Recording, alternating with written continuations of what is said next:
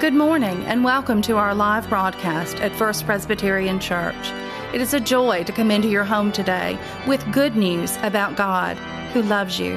We are located in beautiful uptown Columbus on the corner of 11th and 1st. We would love for you to join us for worship or just stop by and say hello. At First Presbyterian Church, we welcome you with grace and gratitude for God's love.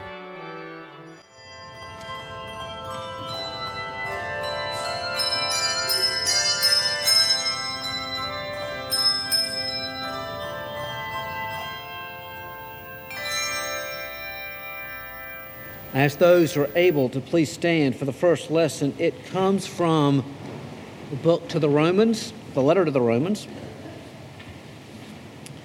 It's in chapter 2 of the first 16 verses. Listen now to the word of God. And therefore you have no excuse, whoever you are, when you judge others. For in passing judgment on another, you condemn yourself because you, the judge, are doing the very same things. You say, We know that God's judgment on those who do such things is in accordance with truth.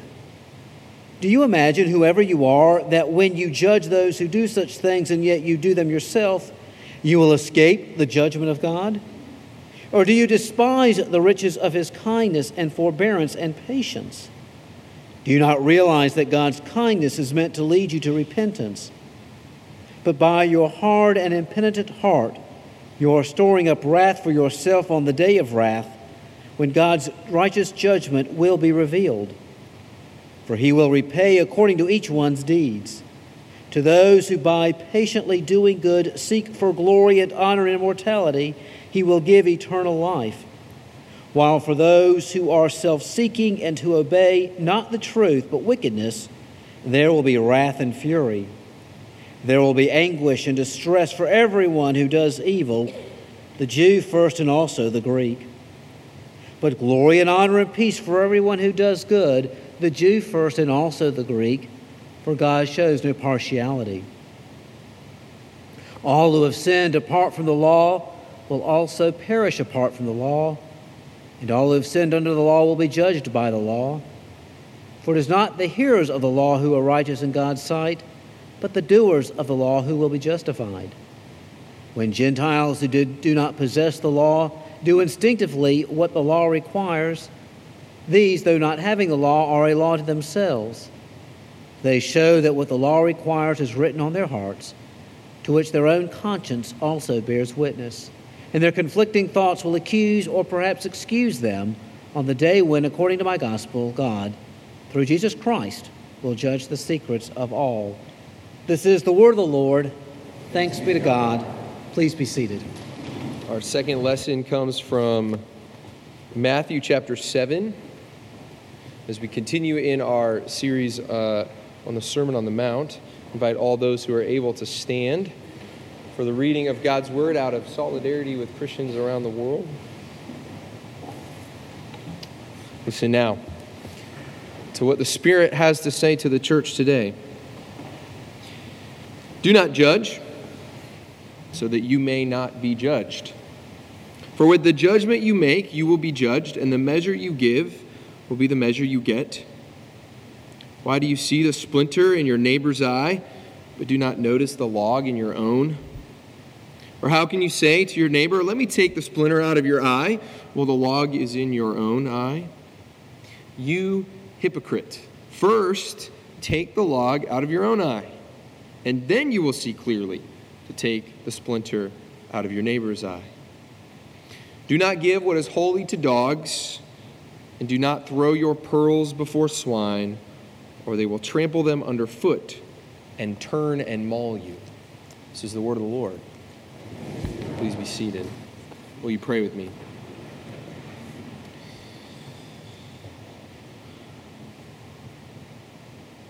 God, you are the Word that became flesh, Jesus the Christ, that revealed to us who you are. And so, as we, your people, are gathered, would you speak anew and afresh that we might be made more like your Word, more like you, that we might serve you in the world. We ask this through your name, Jesus the Christ, the risen, the reigning, the Lord. Amen. Well, we heard in the letter to the Romans, chapter 2, uh, verse 16, in my opinion, what might be the scariest verse in all of Scripture. Now, in the Old Testament, there's some pretty uh, harrowing passages, but this verse, I think, kind of takes the cake. Let me read it again, and maybe, maybe I'm the only one who thinks it's scary. Uh, on the day when, according to my gospel, God, through Jesus Christ, will judge the secret, say that again, the secret thoughts of all. Okay, I'm terrified. Are you terrified? Right? Uh, if you're like me, when you travel or uh, when you find yourself in an airport or uh, when we uh, when joy and i like to travel we love to find a park right and you sit down and what do you do you people watch right but people watching is just an excuse to judge people right this is what we do, right? Somebody walks by, man, her skirt is way too short, or that guy is so obnoxious, or I cannot believe those parents would let those kids act that way, right? Wait, God knows all that before we say it, right? I mean, this is terrifying because if you're like me, you've judged some people, right? This is what we do. We judge. And the reality is that we haven't just, we don't just judge people, we also have been judged, right? For what we've worn, for where we're from, for who our parents are, for the school that we went to or didn't go to. If we're honest, we've been on both sides of the aisle, right? We have judged and we have been judged. Now, most of the time, these are just internal thoughts, right? Things that kind of go through our mind. And they never really make their way out into the light of day. But still, this criticism, this condemnation, reveals our arrogance. And the world in which we live today, believe it or not, hates this, right? Hates this kind of judgment. We hear phrases like, don't judge me, right? You don't know me, you can't judge me. In fact, there's a pop song uh, by an artist named Ariana Grande. She's got several songs on the radio. She has a song called You Don't Know Me. And the chorus goes like this I don't need to live by your rules. You don't control me until you've walked a mile in my shoes. You don't know me. And I know, I know, I know you don't like it. You don't, you don't, you don't know where I've been. It's my life, so truth be told, I see you thinking, but there's just one thing, dear. And you think you know, but you don't have no idea. You think you know me, but there's more to see. Right? That's our culture. That's our society. You can't judge until you know someone. And yet, I think if we're honest, we, we resonate with these words, right? Because we don't like it when we've been judged. We don't like it when folks think things about us that are untrue or unfounded. And our passage of Scripture this morning is often used when we begin talking about judgment, right? Well, Jesus said, don't judge, so it must be right. But I think the question is, what does Jesus really mean when he says, don't judge, lest you be judged? We've been making our way through the Sermon on the Mount, uh, going all the way back to before Lent or the first week of Lent. And to understand this passage, we have to put it in its context, right? How many of you have enjoyed a good thriller movie? But maybe you walked in in the last half an hour of the movie. Doesn't really make a whole lot of sense, right? The movie isn't very good unless you see the whole thing. The sixth sense doesn't make a whole lot of sense unless you've seen the whole thing, right? So too the Sermon on the Mount. I can't believe I just talked about the Sermon on the Mount is related to the sixth sense, but whatever. I guess that's what happens sometimes. But it's true, right? You have to understand the whole thing.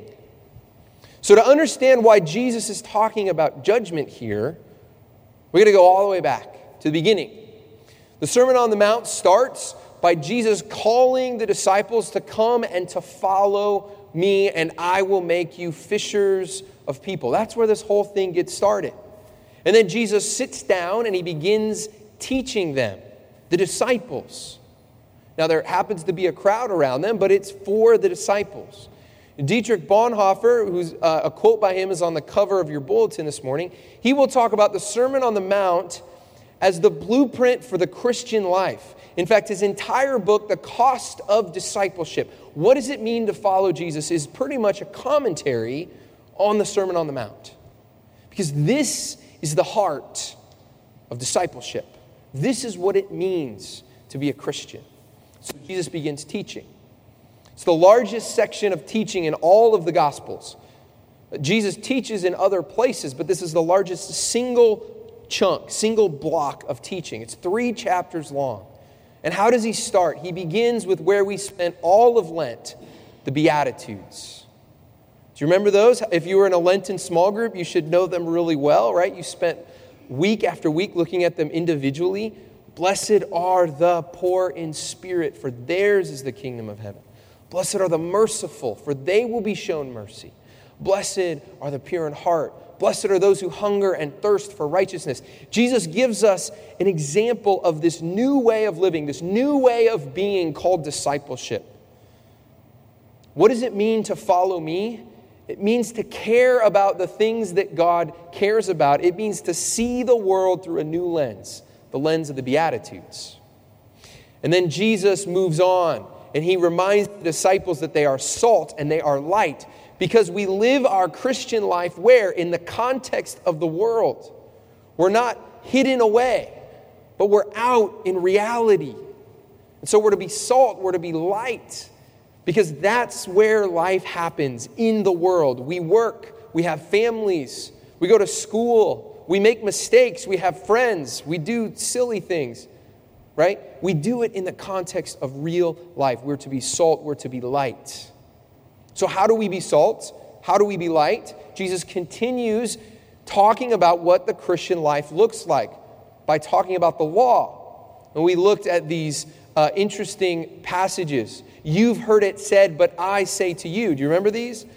You've heard it said, You shall not commit murder. You've heard it said that you shall love your neighbor. But I say to you, love your enemy. Jesus takes the Old Testament law and he ups the ante. He says to be a Christian is not just about keeping the law for the law's sake. No, being a Christian is about being different, it's about being more. This new way of living yet again. And so, all of chapter 5 is a discussion on what it means to be a Christian in the world. How do we relate to those around us? And then, chapter 6, Jesus turns the page because we live in the world, yes, but we have a relationship with our Father who is in heaven. And God knows what we're doing all the time. And so Jesus begins to teach about the internal spiritual life. When you give money, don't give money like the hypocrites do, making a big show of things. When you fast, don't pour oil on your head so everyone knows that you're fasting, right? When you pray, don't make lots of noise and say, Look at me, look at me, I'm praying, aren't I awesome, right? We do this. This is what's funny about this passage is that uh, Jesus wrote this so many years ago, and yet we in the church, we still do this, right? Jesus is reminding us that God knows our hearts and that our life with the Father, our internal spiritual life, needs to be ordered a certain way, just like our life in the world needs to be ordered a certain way. And then Jesus reminds us that because God is God, and that He will care for us, that we don't have to worry about anything. So don't run after the things of the world, which moth and rust will destroy. But put your treasure where? In heaven and don't worry about tomorrow, because tomorrow will take care of itself, because God is still God. God will provide what is needed. So don't worry. In fact, there's this beautiful imagery of the flowers in the field, right? And the birds in the air. And God knows their needs. And how much more will your Father take care of you, the beloved child? And then, chapter 7 This Beautiful imagery of the birds and the flowers. And don't worry, be happy. It's going to be fine, right? Don't judge. It's a really strange transition, right? Well, what is Jesus doing? What is he getting at here? Well, see, it'd be really easy for us, right? We now know as disciples, we know how our life ought to be ordered in the world, how we're to live in relationship with one another in chapter 5. Now we know how we're supposed to live in our relationship with the Heavenly Father, right? The vertical relationship with God, chapter 6. And it would be really easy for us as disciples to think that we've got it all figured out, right? That's what chapter 7 is all about. Be careful. Just because you're a disciple doesn't mean you've got it all figured out. It's really easy to see other people's stuff, to call it out. But how well, Jesus is asking us this morning, do you know your own faults, your own sin, your own brokenness. Because judgment, when we judge other people, it's never about them, right? It's always about us. Uh, there's a, a, famous TV show called Seinfeld. Do we have any Seinfeld fans? People that enjoyed Seinfeld throughout uh, the 90s, right? Uh, well, Seinfeld, if you're unfamiliar, is a show about a comedian. It's a show about this comedian and his friends. It's really a show about nothing. That's kind of the premise of the show, uh, that nothing really ever happens. But George Costanza is, is, in this show, and George is having this conversation with, at the time, one of his girlfriends. Her name is Gwen, kind of a, a, famous part of the show, and it goes something like this. So they're sitting down at this restaurant where they meet all the time, and George's girlfriend, Gwen, looks at him and says, George, uh, I'm sorry, George. George looks at her and says, I don't understand. Things were going so great. What happened? That's more of a Jerry Seinfeld than a George Costanza. Sorry. Something must have happened. And then Gwen says to George, It's not you, it's me. Does anybody remember this part of the show, right? And then George is just, he can't believe it. He says, You're giving me the it's not you, it's me routine? I invented the it's not you, it's me routine. Nobody tells me it's not me. If it's anybody, it's me. All right, George, it's you. Well, you're right, it is me. I was just trying to. I know what you were trying to do, George says. Nobody does it better than me. I'm sure you do it very well. Yes, well, unfortunately, you will never get the chance to find out. Right? And so they have this conversation. Then George goes back to the apartment. He's talking with Jerry, and Jerry says, She, it's not you, it's me. That's your routine, George. George says, I guess the word is out, right? So George has this routine it's not you, it's me. And it's his way of breaking up with girls, right? It's his way of not dealing with the fact that it's just not a good fit. It's a, it's a way of not talking about them. Eh, now, for George, it's, it's an excuse. But the reality is that this passage, this passage on judgment, it's not you, it's me. That's what's going on here. Jesus is saying, Do you know what's going on in yourself? Are you aware of yourself? Do you know who you are? Because when we pass judgment on others, really we're just talking about ourselves. If you gossip, I don't know, maybe this isn't true, but if you gossip, when you walk into a room and you see a bunch of people in a corner talking, what do you think they're doing? Gossiping, right? They might just be talking about the weather, but you're viewing them through your lens of gossip. Does that make sense? Uh, when I was a child, I used to lie a lot. Does anybody else in here lie when they were a child? Okay? Okay, if you didn't raise your hand, you're lying. So now you can raise your hand that you've lied, right? Okay, we've all lied. Uh, in particular, I used to lie about practicing the piano. My mom uh, is a piano teacher. She used to make us take piano, and we had a lesson every Friday. And we had to practice every single day for a half an hour. And so mom would, I come home from school. Mom would say, "Nathan, did you practice piano?" I'd say, uh, "Yes," right? But I had it. This happened a lot um, uh, on all, many occasions. And for the rest of the day, where I had told that lie, how did I view my mom, right? What my relationship with my mom was predicated through that lie, right? Now I began to see everything. Oh, is she going to find out, right? And it's all about, I'm just caught up in this lie. And so I begin to judge other people through my own stuff. Judgment is always about ourselves. There's a story, uh, kind of a, a, an old parable of sorts about a man and he's moving. And he goes to this small town and he finds this farmer uh, at this gas station and he says, Farmer, I'm moving and I wanted to know what kind of people are in your town. I'm thinking about uh, staying here for a while. The farmer says, Well, what kind of people are in the town you came from? He says, Oh, they were terrible people. Terrible people. They were liars. They said all kinds of mean things about me. Uh, I just hate them. A, it was a terrible place. The farmer says, Well, you're not going to want to move here. The same kinds of people are here, right? Later that same day, another man comes through town. He's moving as well. He sees that same farmer and he asks the farmer a question. He says, Farmer, what kind of people are in this town? I'm thinking about moving here. The farmer says, Well, what kind of people are in the town you came from? And the man says, Oh, they were wonderful people. Compassionate, kind, caring. I'm really going to miss them.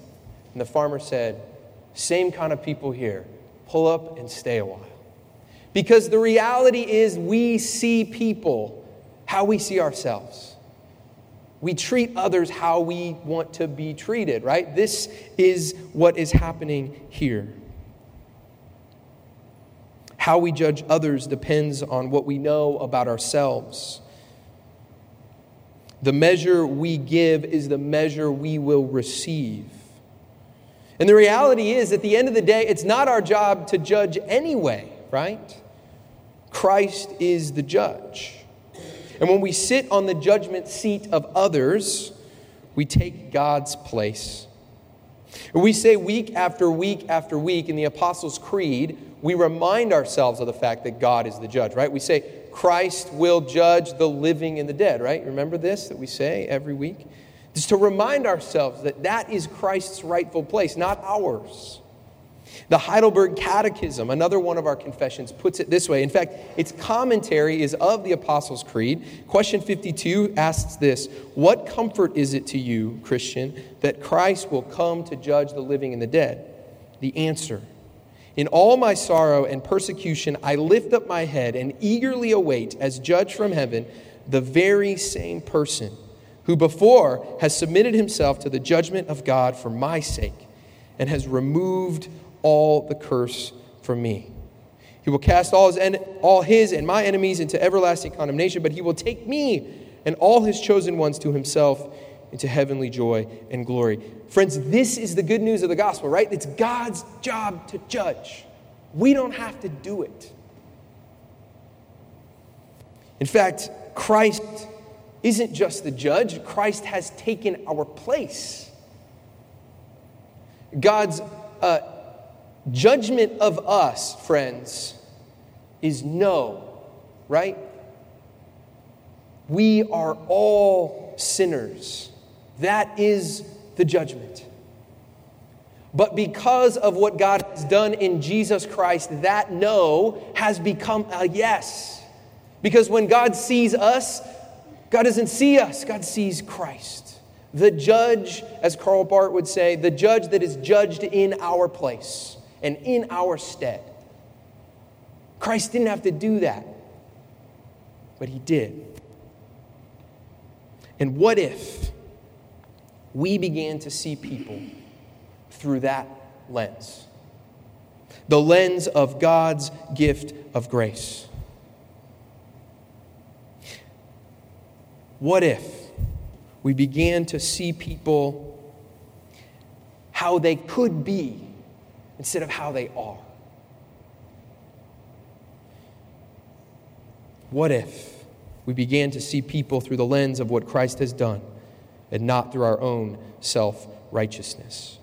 See, when we judge others, we reveal our ingratitude for God's grace. This is why it comes on the heels of do not worry, because all that we have is a gift. And if all that we have is a gift, what right do we have? We're not the judge. Now, Jesus is not saying that we don't ever use wisdom, that we don't ever use discernment.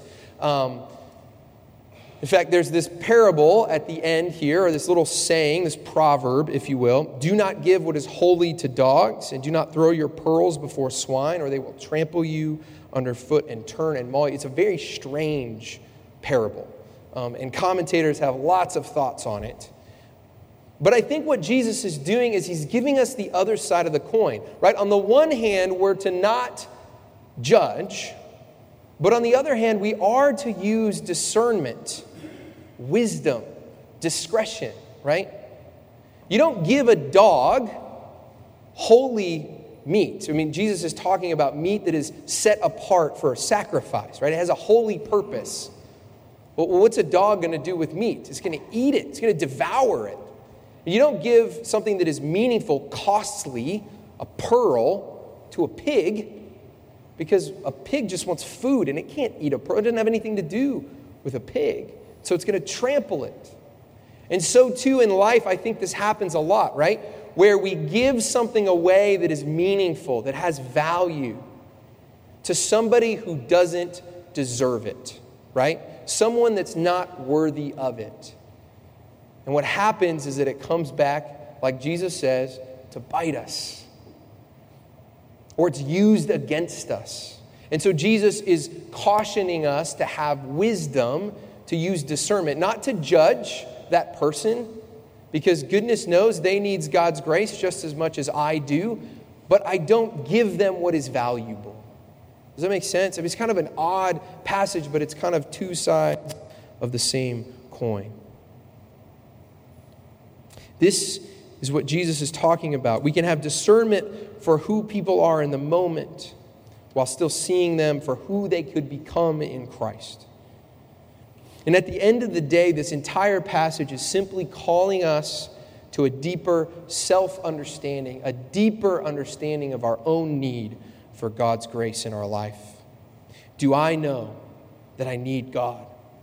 Do I know what the, the log in my own eye is so that I can invite you, the community, to help me deal with it?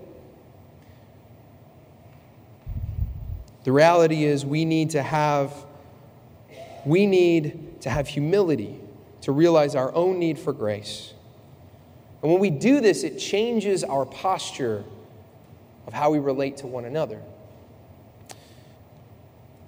David Kinnaman and Gabe Lyons uh, wrote a book in 2007. Uh, they did a study on what outsiders in our society think about the church, and then they asked the same questions to people inside the church. Uh, it's kind of a dated study, but I think is still relevant in a lot of ways.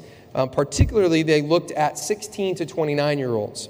The book uh, where they kind of talk about the study is called Unchristian What a New Generation Really Thinks About Christianity and why it matters.